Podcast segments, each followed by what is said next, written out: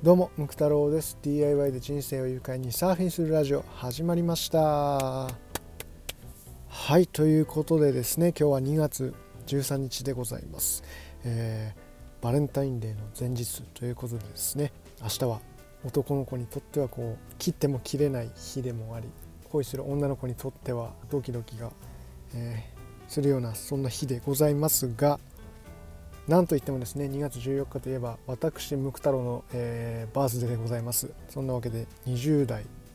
最後の、えー、収録になりますのでよろしくお願いします。先週この間の日曜日妻と一緒にですねキャンプに行ってまいりました、えー、まあ真冬のキャンプですからね。まあ場所がで栃木県の日光市。世界遺産がある日光東照宮とか中禅寺湖とか華厳の滝とかま、そういった観光地がある日光市ですよね。そこのさらに先に北に行ったですね鬼怒川温泉というところに、えー、鬼怒川オートキャンプ場というキャンプ場があって、まあ、そこに行ってきたわけなんですけどもまあいろんなことがありました、えー、まずこの鬼怒川オートキャンプ場なんですけどもなんで、えー、鬼怒川オートキャンプ場に選んだのかと言いますと、まあ、一年中やっている通年営業のキャンプ場であるということそれから、えー、AC 電源、まあ、電源が使えるというところそれから温泉もあるというような、えー、まあ、まさに冬のキャンプには必要な条件が揃っているキャンプ場だったのでそこの取材ということで、えー、行ってまいりました、え、ものすごくロケーションも良くてですね、えキャンプサイトがえあるんですけどもそのすぐ脇にはあの鬼怒川ですねが流れておりましてもう水がものすごく綺麗です。で源流の絹沼っていうところもすごく近くて水の質もすごく良いところです。で水道があるんですけどもあの注意書きが書いてあってあのこのここの水道の水は飲料以外には使わないでくださいっていうあの、まあ、飲んでくださいというようなあの看板がある、まあ、それぐらい、まあ綺麗で本当に源流から汲んで、まあ、ちょっと浄化してるぐらいの、えー、質のいいこう水がですね飲めるっていうのも、まあ、一つ、まあ、魅力としてあります。当初ですね、まあ、僕ら以外に何組ぐらいこう宿泊されてるんですかねと聞いたところ、まあ、僕らの他に3組の、まあ、キャンパーがいるということですげえと思いながら行ってきたんですけども、まあ、そのお客さんの層は50代とか40代の男性それから夫婦ですねでしかも県外の方なんですよね千葉の方とか、まあ、八王子の方から、えー、来てでなおかつ連泊でですねあの日光の観光を含めてこうキャンプするというような方が、えー、いらっしゃるというような状況でした。ということで僕らは真冬のキャンプ初めて行ったんですけどもまあいろいろと、まあ、写真と動画も撮ったのでそれについてはブログとかあとは動画にもしようと思ってますんで、YouTube で見てもらえるといいかなと思っております。はい。で真冬のキャンプですからやっぱりそれ相応の、まあ、防寒対策っていうのが必要ですよね。でまあ僕の妻はやっぱり、まあ、女性ですし、まあ、体を冷やすのは良くないということですね、えー、ありとあらゆる手を尽くして防寒対策をしておりました。まあ、もちろん防寒というか冬用の寝袋シュラフはもちろんですよね。それから電源が使えるので電気毛布とかあと北海道とかあとはもう何枚着るのっていうもう最後はダウンダウンジャケット着てねあのミシュランかお前はみたいなあのミシュランってあのタイヤのキャラクターいますよね、まあ、これちょっと聞かれたら怒られちゃうんですけど そのぐらいねもうモコモコになっていたわけですよね。まあ一方僕はですねそれなりに着込んでいましたよあのヒートテックのあの、ね、上下を着てでズボン履いてでちゃんとねウィンドブレーカー履いてで靴下を履いてで、ね、寝袋に丸まって寝ました、まあ、嫁のですね多分2分の1ぐらいの厚みにはなっていたのかなと思うんですけども、まあ、それで夜はですねマイナス6度多分マックス10度近くまで下がってたんだと思いますね。風も強くて。でそんな中、まあ、キャンプ場が10時消灯で、まあ、僕らも10時には、えー、寝床にテントの中で、えー、寝床に入ったんですけどもまあ、嫁はもうやっぱり寒さが辛くて1時間ごとにこう起きちゃって、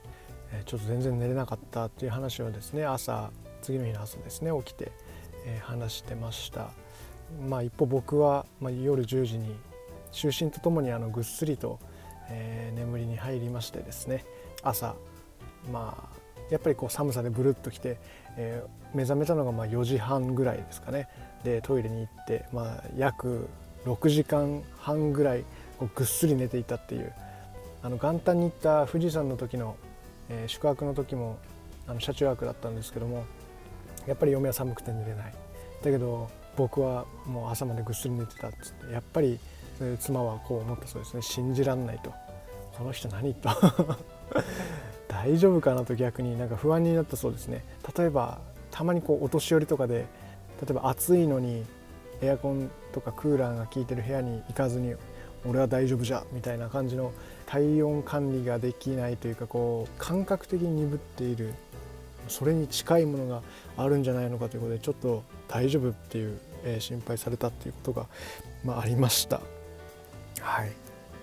すごくまあでも冬の日光すごい景色も良くて。で男体山も近くに見えるんですけどももう冬はですねこう真っ白にこう雪がかぶるんですけども今年はこう山肌がねあの見えていてこうまばら雪もまばらっていうのがやっぱり分かりますよね、まあ、そのぐらいやっぱ今年はあったかい冬でした。えーまあ、ということでこのオートキャンプ場は通年営業でやってます。で特にシーズン中は、まあ、3ヶ月とか半年前に予約しないと、まあ、ほぼ埋まってしまう、まあ、全区画で40区画テントサイトはあるんですけども全て埋まってしまうということだったのでぜひぜひあの気になった方は僕の、まあ、記事になったらそれも紹介しますのでそれを見ていただいてぜひあの足を運んでください。なんとですね駅から徒歩10分ぐらいで着く、まあ、アクセスの非常にいいキャンプ場でございますので、えー、ぜひ行ってみてください。オーナーもすごくいい人でした。はい。ということで、まあ、その冬のキャンプをやって、まあ、今回感じたことがまたあるんですよ。はい。でそれは何かと言いますとですねやっぱり氷点下の中冬の寒空で、まあ、ご飯を食べてで僕が今回作ったんですけどもめちゃくちゃ味が薄くあの出来上がったんですね。やっぱりあの料理が下手くそっていうのは前回話したんですけども薄く出来上がって手もかじかんでなかなかこうテキパキできない。でなおかつ味付けもちょっと中途半端ででなさらにはネットも圏外になりつつレシピが今よくわからないままやってしまったのでですね、まあ、こんな感じだろうみたいな、まあ、そのそういう感じでやったらやっぱりまあ普通に食べたらちょっとこれはどうかなっていうような料理だったんですけども、まあ、真冬の氷点下の中で、まあ、熱々のこう煮込み料理を作ったんですよね。もちろん味はいまいちなんですけどももうじゃがいもも人参も玉ねぎももうトロトロに、まあ、お肉も柔らかくあのダッチオーブンで煮込んだのですごいもうもうそこはピカイチですよね。冬の寒空にはすごくしみるんですよ、まあ、それを考えたらもうめちゃくちゃ美味しく感じまして普通に食べたら多分美味しくないんですよね。うん、だからいかに僕らは普段恵まれた環境で何でも揃っていて何でもできる多分場所とかチャンスとかってあるのに多分見えてないんだなっていうのが今回ですねそのキャンプ料理を美味し美味しくないけど美味しいキャンプ料理を食べてこうしみじみ思いました。普段こう美味しいものを食べてでなおかつあったかいお風呂があってあったかくしてそのまま寝れてで横になりながら YouTube なんて見れたらもう幸せじゃないですかそれって、うん、だけどそれにもう慣れすぎてしまってですね何でしょうこう人間本来というか本当はもっと考えていろんなことを考えて意識して生きていかなきゃいけないのにちょっとね環境にこう身を委ねすぎているんじゃないのかなというのが今回改めて、えー、そのキャンプを通じて僕自身あの発見再発見しました。だからこのアウトドアってすごくいいなと思うのはそういうところですよね。やっぱり普段スマホばっかりいじっててもそういったものが使えないとなったら自分で考えて知恵を出して、えー、そこを乗り切らなければいけないというような